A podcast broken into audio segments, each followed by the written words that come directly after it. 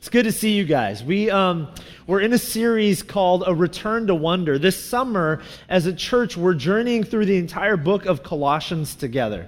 And one of the things that we're doing, we're breaking it up into a few parts. And so, this first part that we've entitled A Return to Wonder, we're trying to jump into the first chapter of Colossians together. Colossians 1. And, and we're not going to get into all the details of this letter that Paul writes to this church uh, in Colossae. Um, if, you, if you want to catch up on the series, you can watch the po- video podcast or listen to the audio podcast and catch up that way. But tonight, we are going to engage a portion of Colossians that is not only one of my favorite parts of Colossians, it's one of my favorite parts of Scripture um, the entirety of the Bible. Ryan read it. It's this ancient hymn. Most scholars believe that it was one of the first songs that the Christian church sung together. Um, if it wasn't a song, then with certainty, scholars say it was at the very least a poem that was read uh, regularly together in church services, much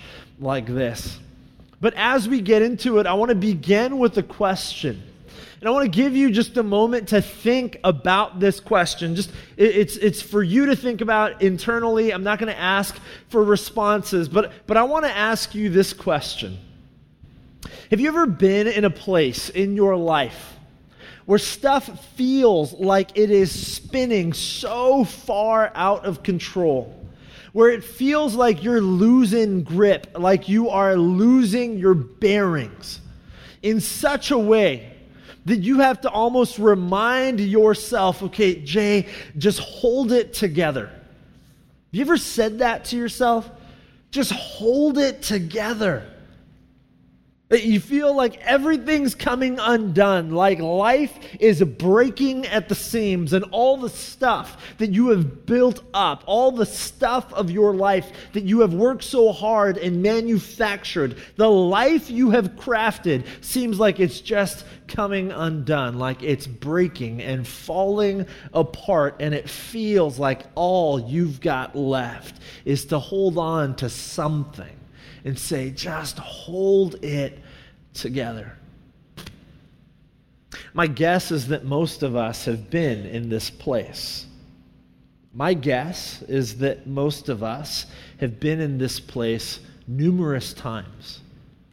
Sometimes it's because of circumstances that we caused, consequences of decisions we made. Sometimes it's external situations, it's stuff beyond our control, things that come knocking on the door of life that we did not expect. And all of a sudden, everything begins to fall apart. And all we've got left is this desperate reminder to ourselves just hold it together. I've been in this place many times as I'm sure many of you have. Um, I, I told a story last Sunday about a time when I was in this place in my early 20s.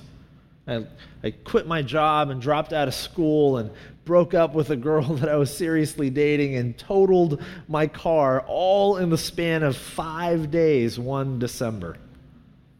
And I felt like in those moments, just, just hold it together about a year ago, a little over a year ago, uh, my father, who I had no relationship with, but also in some strange ways had an immense weight and influence in my life, uh, passed away suddenly. Some of you know that story. Now, I remember, I'll talk more about that toward the end, but I remember getting this phone call from my mom and she was somber and quiet and i knew something was wrong and it was a wednesday in april and uh, 6.30 a.m and i thought what is the deal? And i asked her what's wrong? And she says quietly jay your dad died last night. And i remember just losing it and having to remind myself man just hold it together. We've been there. We've all been there Paul writes this letter to the Colossian church. And toward the beginning of the letter, he recites this hymn, this ancient song this poem that the church would have sung and read together. But what you need to know about where Paul is writing from is important. This is important. Paul is writing this letter to the Colossian church. Most scholars believe that he's writing it from a Roman prison cell. And that he is writing this letter toward the end of his life. Paul is writing this letter to the Colossian church, chained up, shackled up in a Roman prison knowing that execution is right around the corner, knowing that his life in this life is slowly, not, not slowly, quickly coming to an end. And from that place, he writes this letter If ever there was a person who should have been reminding him or herself, oh man, life is coming uh, apart. It's falling apart. I, I am coming undone. Life is busting out at the seams. Everything is crumbling and falling apart. Just hold it together to write one more word. Just hold it together and finish this letter. If ever there was a situation like that, it is Paul's situation. Life is falling apart and he is clinging, he is clinging on to just hold it together. And in the beginning of this letter, as he writes, awaiting execution in a Roman prison, he recites these words Colossians 1, verses 15 to 18, this ancient song of the Christian church. The Son, Jesus, is the image of the invisible God, the firstborn over all creation, for in him all things were created things in heaven and on earth, visible and invisible, whether thrones or powers or rulers or authorities. All things have been created through him and for him. He, Jesus, is before all things, and in him all things hold together. And he is the head of the body, the church. He is the beginning and the firstborn from among the dead, so that in everything he might have the supremacy. I wonder, I wonder if as Paul is writing these words, reciting this hymn to th- these people in the Colossian church that he is trying to encourage and teach and challenge, I wonder if he is also writing to remind himself, shackled in chains, awaiting death. The scholar Adolf Deissmann says this about the passage, and I love it. Colossians 1 15 to 18 soars high above the dusty street of everyday prose, which, almost in the language of the seer of another world, bears witness to the wonderful secret of that world. This song, this hymn of the church that Paul recites, it reads like it's something else, doesn't it? It, it, actually, if you were to read all of Colossians kind of in its full context, which I would encourage all of us to do during this series, you will find that this passage, this portion of the first chapter of Colossians, it stands out. In, in its literary form and its, in its kind of feel and vibe, it stands out. And that's what Deissmann says that this, these words, this hymn, this poem, this ancient song of the church, it's like almost like this divine thing. And I wonder if that's what Paul needed as his life is coming to an end. I wonder if this song is his plea to himself just hold it together. You're going to be all right. Because sometimes when our lives are falling apart, logic and reason and step by step instructions just don't do. Sometimes we need a song. Sometimes you need poetry. You need truth spoken to you in ways that math and science fail to capture. And, and, there are a number of things that Paul says in, in quoting this hymn that I believe hold such deep and meaningful truth for us, especially those of us who know what it's like to desperately cry out, just hold it together. The song begins by proclaiming that Jesus the Son is the image of the invisible God. Paul does a couple of things here. He admits first that God is invisible. This is an, admit, an admittance, admittance or an admission that we fail to make so often, right? Because it almost feels like not Christian to say, I've never seen God, right? Like that statement feels like, well, it's true, but I'm not going to say that. It's like weird. It makes me feel like I'm not spiritual. Well, I'm going to say it for you. I have never seen God, ever. When I was a child, I thought God was an old white guy with a really important beard and like a thunderbolt rod for a staff. Because that's what I saw on the flannel graph at Sunday school, right? It's like, oh, that must be God. And I'm pretty sure my, my Sunday school teacher picked up like some like Greek mythology flannel graph stuff and just took Zeus. It was like, oh, let's just use him. That's God, right? That's, that's what I thought. But we're all older and sophisticated now, right? We're educated. So what we know is that that's not what God looks like. Or maybe he does, but we can't know for sure. We don't know. We haven't seen him. And if you're sitting in your seat right now and you're like, well, I have, talk to me afterwards. I would love, I would love, love, love to talk to you. What does he look like, right? How come you're not dead? Stuff like that. right? But Paul admits that God is invisible, that he is unseen, and yet Jesus the Son of God, who was fully man and yet fully God, reveals to us Jesus is the seen, the visible form, shape, embodiment, fullness of the unseen, invisible God. In, in our chaos, when we are asking ourselves to just hold it together, when life seems like it's falling apart, is that not the sort of God we need? It is for me. I need a God that I can trust. Okay, he gets it. You know what I mean? Like he knows. He, when I feel pain, I need a God that doesn't like conceptually understand pain from a distant throne in the ethereal something. I need a God who understands pain because he like felt pain.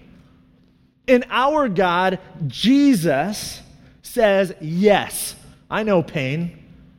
Thorns in my brow, stakes in my wrists and my feet whipped and lashed all over my back, cross, suffocation, blood.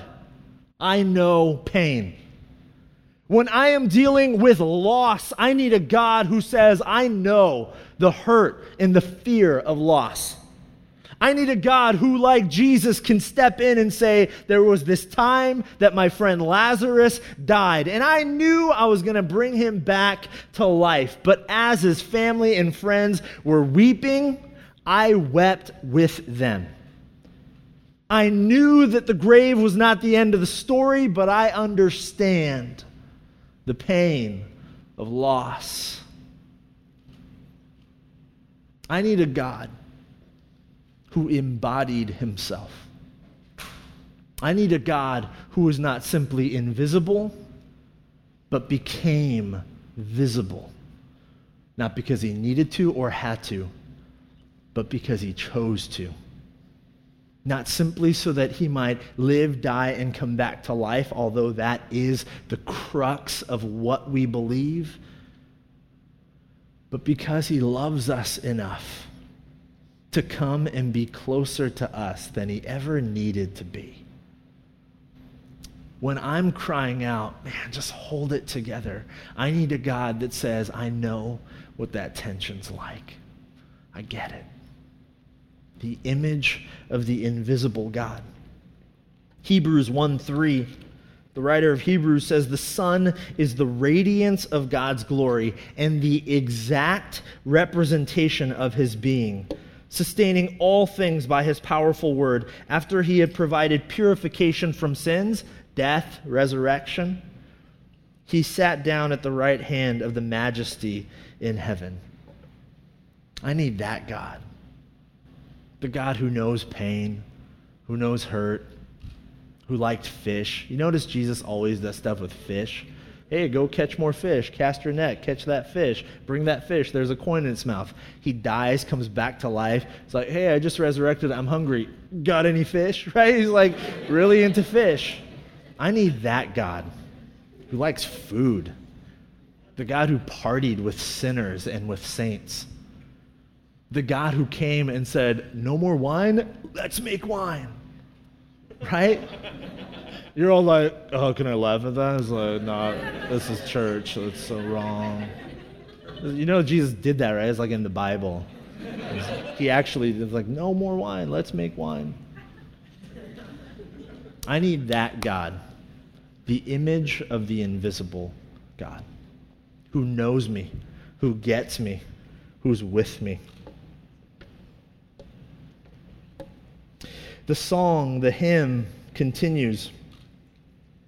Paul writes about Jesus, the image of the invisible God, the God who gets us, who, who fleshed out this ethereal idea, concept of God in the human form, in the body and blood and bones of Jesus. And then he continues For in him, in Jesus, all things were created, things in heaven and on earth, visible and invisible, whether thrones or powers or rulers or authorities. All things have been created through him and for him. He is before all things, and in him all things hold together. In him all things hold together. The theologian David Garland, he writes this. He says that Christ is more than the force that preserves the orderly arrangement of the cosmos. He is its rationale, its rhyme, and reason. What, what Garland is getting at is this truth that Jesus does not sit outside of our reality, just holding our reality together so that it's orderly and leaving us to function and fend for ourselves and on the inside alone. He is saying, and this is true of the scriptures, the scriptures tell us this, that Jesus is actually in our story. That Jesus is not upholding the order of the cosmos, he is the very rationale, the rhyme, and the reason of the cosmos. Jesus is not on the outskirts of our universe watching as we orbit around ourselves. Jesus is the sun around whom our lives orbit. Jesus is not on the periphery, Jesus is the center. And for as long as we try to live life in such a way that the center of it all is anything or anyone but Jesus, we will be living life in such a way where our orbit, the story of our life, spinning round and round, will be dysfunctional and broken. When Jesus becomes the center, we get into the proper posture our lives begin to move in the appropriate, God driven, kingdom minded direction that He always intended for us. Because in Jesus, all things hold together. And so the question has to be asked of us in reality what is it that holds me together? Because here's the deal we will never know what truly is holding our me, myself personally, what is holding me together until something breaks. Uh, there's this writer named Dave Eggers who wrote a book called What is the What? It's not Christian. It's just this novel about uh, an African uh, kid named Valentino. Amazing story. But he tells this story from the first person perspective of this uh, kid, Valentino, as Valentino watches his father being beaten to death by the army. And this is how Eggers describes that scene, as seen through the eyes of this child, Valentino. At that moment, something in me snapped. I felt it. I could not be mistaken. It was as if there were a handful of taut strings inside me, holding me straight, holding together my brain and heart and legs. And at that moment, one of these strings, thin and delicate, snapped. I read this line from this book on a flight home from a place a couple of months ago. And the moment I read this line, I stopped, pulled out my highlighter, and just highlighted it and wrote all over my book. Because these words gave words to something I had felt a year before. I told you that my father had passed away in April of 2012. And when my mother called me to tell me that this man who was my father that I did not know died, I was overwhelmed with emotions in a way that was so unexpected. And I felt, as, as Eggers writes in the book, I felt this way as though a string had snapped and everything that was holding me together just crumbled. And it was sudden. I was like completely a man undone. I just lost it. It just all spilled out. My emotions, my anxieties, my insecurities, my hurt, my pain, my regrets, it all just spilled out on my bed as I'm weeping uncontrollably and my wife is holding me. And I am telling I remember telling Jenny like I don't know why I'm crying. I was like this man undone, and I remember sitting in my bed trying to gain some composure and telling myself, just hold it together. Just hold it together. And what I realized in that moment was that for 30 plus years of my life, the thing that was holding me together on the inside was not God, it was not Jesus. The thing holding me together was my own idea and my own manufactured image of my self worth. Questions about why my father would leave my family long before I can remember. My worth as a son. My worth as a man. Those were the things that were holding me together. And when the man who, in my mind, held all the cards died, everything fell apart. And so the question for us is what is holding us together? Because if a string snapped, would you come completely undone?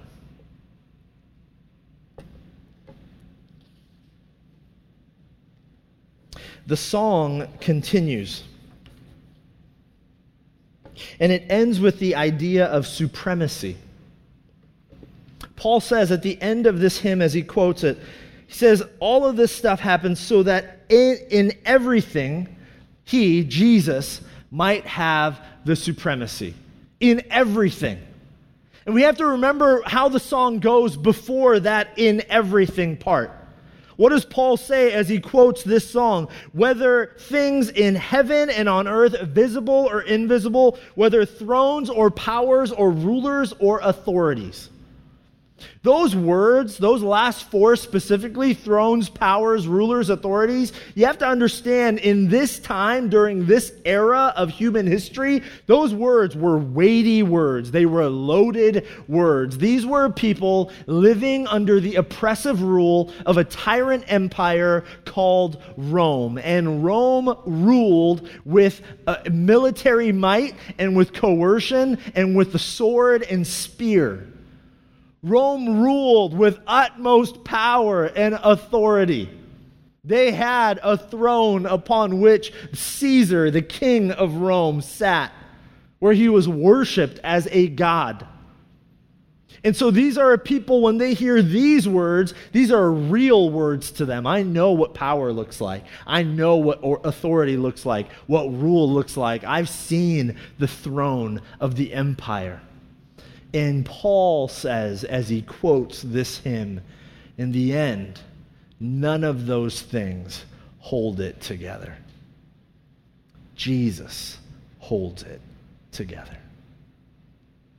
And so, whatever oppression you are living under, whether it is the, the oppressive rule of your past and your guilt and your shame, the throne of your worldly pleasures and addictions, the, the, the false authority that you think your past or brokenness has in your life. Whatever oppression, whatever throne, whatever rule, whatever authority seems to have a grip on you, whatever it is that is holding you together, holding you hostage on the inside, it has no weight and no bearing and no power in the face of Jesus, the Son, the image of the invisible God who gets where you are. He understands. And his invitation is to say, Let me hold it together. And what does that take? The song ends with the idea of supremacy. In the Greek, the word for supremacy is protuo. Protuo simply means first. It simply means first. You see, Jesus' desire in the midst of all of this is that he would be first. Jesus wants to be first. Jesus doesn't want to be a weekend thing that you do. He does not want to be a part of your checklist. Jesus does not want to meet you only during your morning devotional, although he wants to meet you there. Jesus wants to be first, to reign and rule supreme in every area of your life and mine. In your relationships, Jesus wants to be first in your career, in your academics, in your pursuits of whatever success, status, whatever it might be, your pursuit of a spouse, Jesus wants to be first. He wants to rule and reign supreme. Now, that's, that's frightening, right? That's scary. Because the first step in allowing Jesus to be first, the first step in letting Jesus be supreme, have supremacy in our lives, is to admit that we are not capable on our own, that I am incapable, that I am too weak to write the story for my life that God intends to write, that I do not have enough strength to hold the pen. And yet there's a beauty in admitting that weakness and inability. Paul writes in 2 Corinthians 12, 9 to 10, but he, Jesus, said to me, My grace is sufficient for you, for my power is made perfect in weakness. That is why, for Christ's sake, I delight in weaknesses the writer Michael Spencer says the human experience of weakness is God's blueprint for calling attention to the supremacy of his Son. When we admit our weakness and our inability to make it on our own, that is when we begin to allow Jesus to take supremacy in our lives. And that is when the Jesus who knows us and understands us, the image of the invisible God, begins to take a hold of our lives. And, and all of that stuff that felt like it was falling apart, it, become, it becomes uh, to be held together in his loving embrace. Jesus holds it together if we would relinquish control and let Him have supremacy in our lives. Yesterday, I uh, drove my wife to the airport.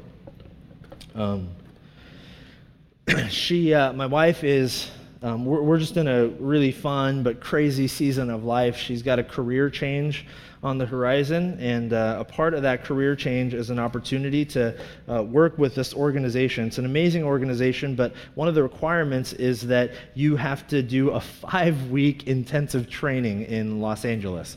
Um, and so she left yesterday. I drove her from here, from San Jose. We drove down to LA, and she's just going to be in LA for the next five weeks. So if anyone wants to make dinner and bring it over, text me. Or I'll just eat top ramen for the next five weeks. It's up to you, whatever you want, you know, whatever you want me to do. Um, that may be a good or bad thing, I don't know. But um, I drove her down to LA. And, and guys, you know how we are with this kind of stuff, right? It's like, we've known for months that Jenny was going to do this thing, and she would always get emotional, like, "Oh, it's so long. How, how are we going to do it?" I'd always be, "Oh, it's fine. It's fine. It's fine. So don't worry about it. We'll see each other on weekends. It's going to be great with Skype, you know, whatever, FaceTime. It'd be fine. And she's always like, oh, I'm so sad. I don't want to do this. I don't want to leave you for that long. I'm like, ah, it's fine. We, I'm like totally okay until the entire drive down. And she drives me to LAX so that I can hop on a flight home. And right when we pull up and I see the LAX sign, it like hits me like a wall of bricks. I'm like, oh my gosh, we're leaving. I start losing it. And so I hop out of the car and we have this like really emotional goodbye, like, no, right? It's like a real bummer. And so I'm already pretty emotional and I get, um, into the airport and I check in and get to my terminal, gate 22 at LAX, and I'm already feeling so alone and I'm already feeling kind of weird. I'm going to go back home to this empty house for five weeks. And then I know that today, this was just yesterday, less than 24 hours ago. I know today's Father's Day, and Father's Day is always weird for me. So I'm thinking about my dad and all my regrets and all this stuff. I'm already feeling like a man undone. And then I kid you not, LAX, Terminal 22, flight 843 on Southwest to San Jose, 30 uh, about 30 Boy Scouts and their troop leaders and all of their dads come marching into Terminal 22. They had been on some trip to LA, and now some father son trip, and now they're flying home. And I, they're all sitting in front of me, like, I love you, Dad. I'm like, oh, right? I'm just losing it. We're laughing about it now, but I kid you not, like 24 hours ago, I was losing it in Terminal 22 of LAX. Just losing it.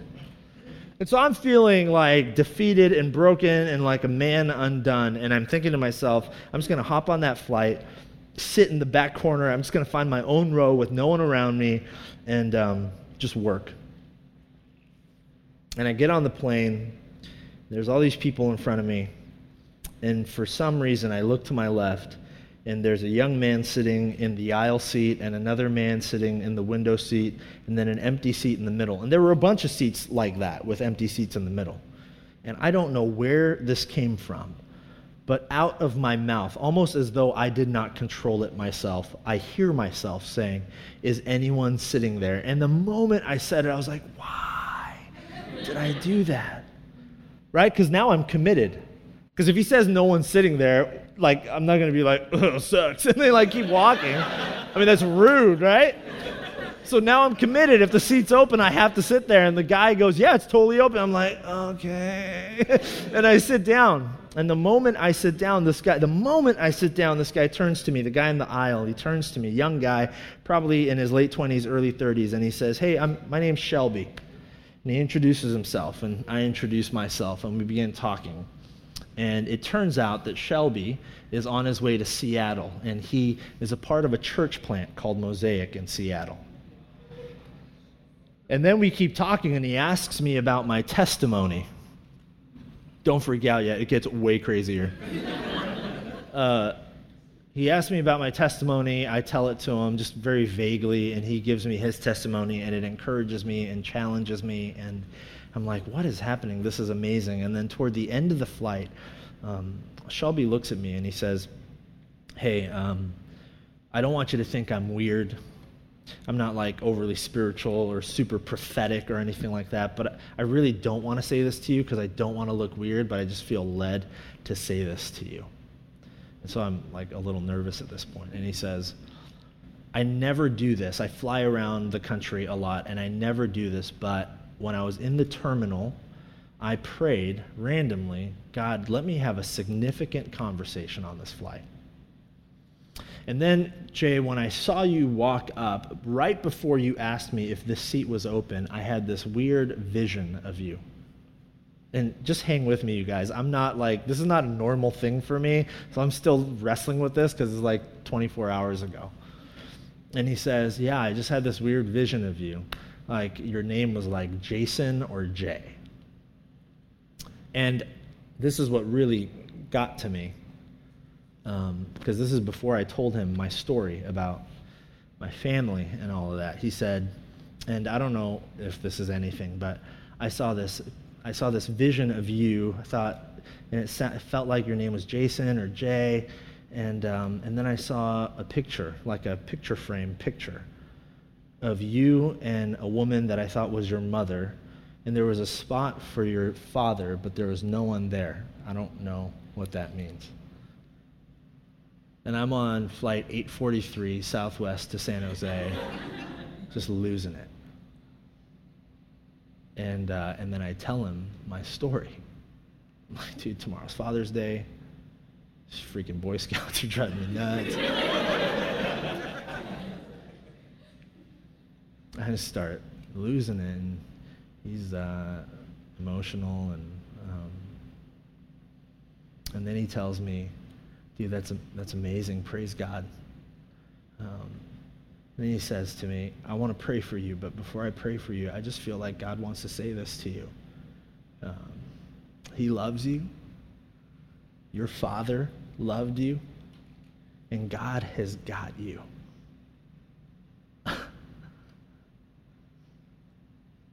And he had no idea what I was teaching on today. Um, and he asked me for our website, and he asked me if we podcast, and I told him we do, and that he would watch the podcast. So, hello, Shelby, if you're watching. Um,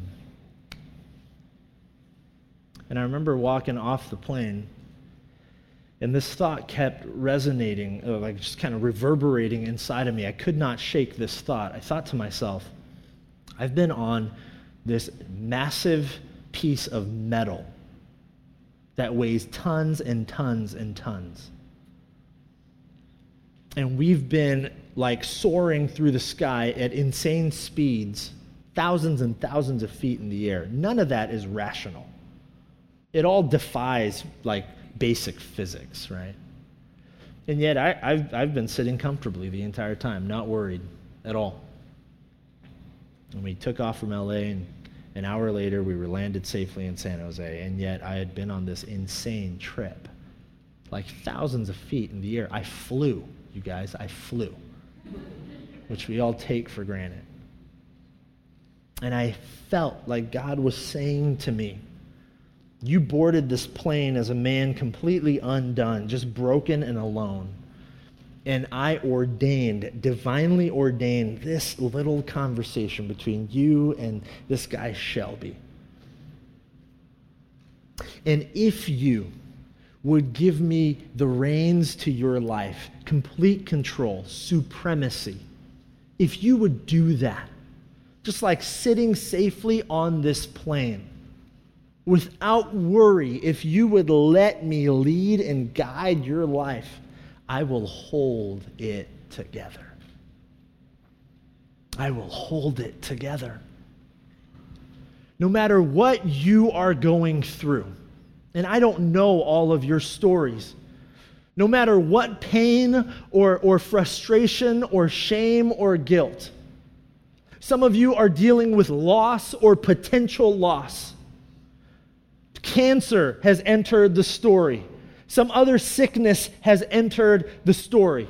The death or loss of a loved one, the loss of a relationship, the loss of a job, the loss of a home, brokenness in the home insecurities deep down that no one knows about, fears that you are not going to measure up, that you will not meet expectations, pressures that you are a certain age, and at this age you should have the spouse and the house and the kids and the dogs, and you have none of those things, and that pressure, while it's funny to others, seems to be choking the joy and the life right out of you.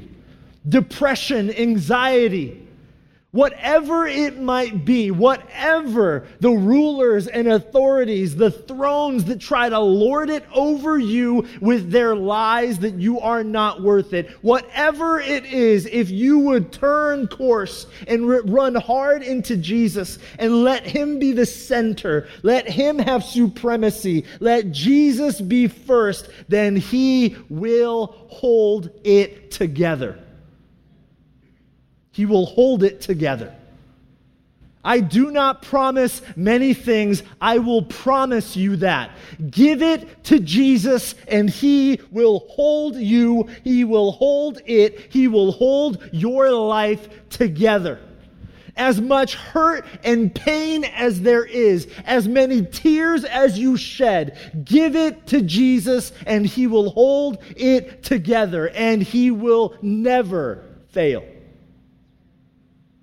Ever. So let him have supremacy in your life. Because he might show up in a song, in scripture, in a conversation on a plane, or on your drive home. But he will show up, and he will hold you together. Let me pray for you, and then we're going to sing and worship before we go. Jesus, we trust in you and we believe in you. Um, probably sometimes more with our words than with our actual hearts and bodies and minds. But God, we want that to change. We want you to be first, not just in our singing, not just on Sundays. We want you to be first we want you to have supremacy in and through our lives, over our lives, over every situation, everything we think and say and do. We want you to be first because we trust you to hold it together when life is falling apart. So, would you come and take us, remake us, transform and change us? Make us new take our broken pieces, restore and rescue and mend those broken things, and hold us together in your grace and your love. Reign supreme in our lives and in our world. We love you, God. Jesus, the image of the invisible God, we love you and we trust you. In your name we pray. Amen.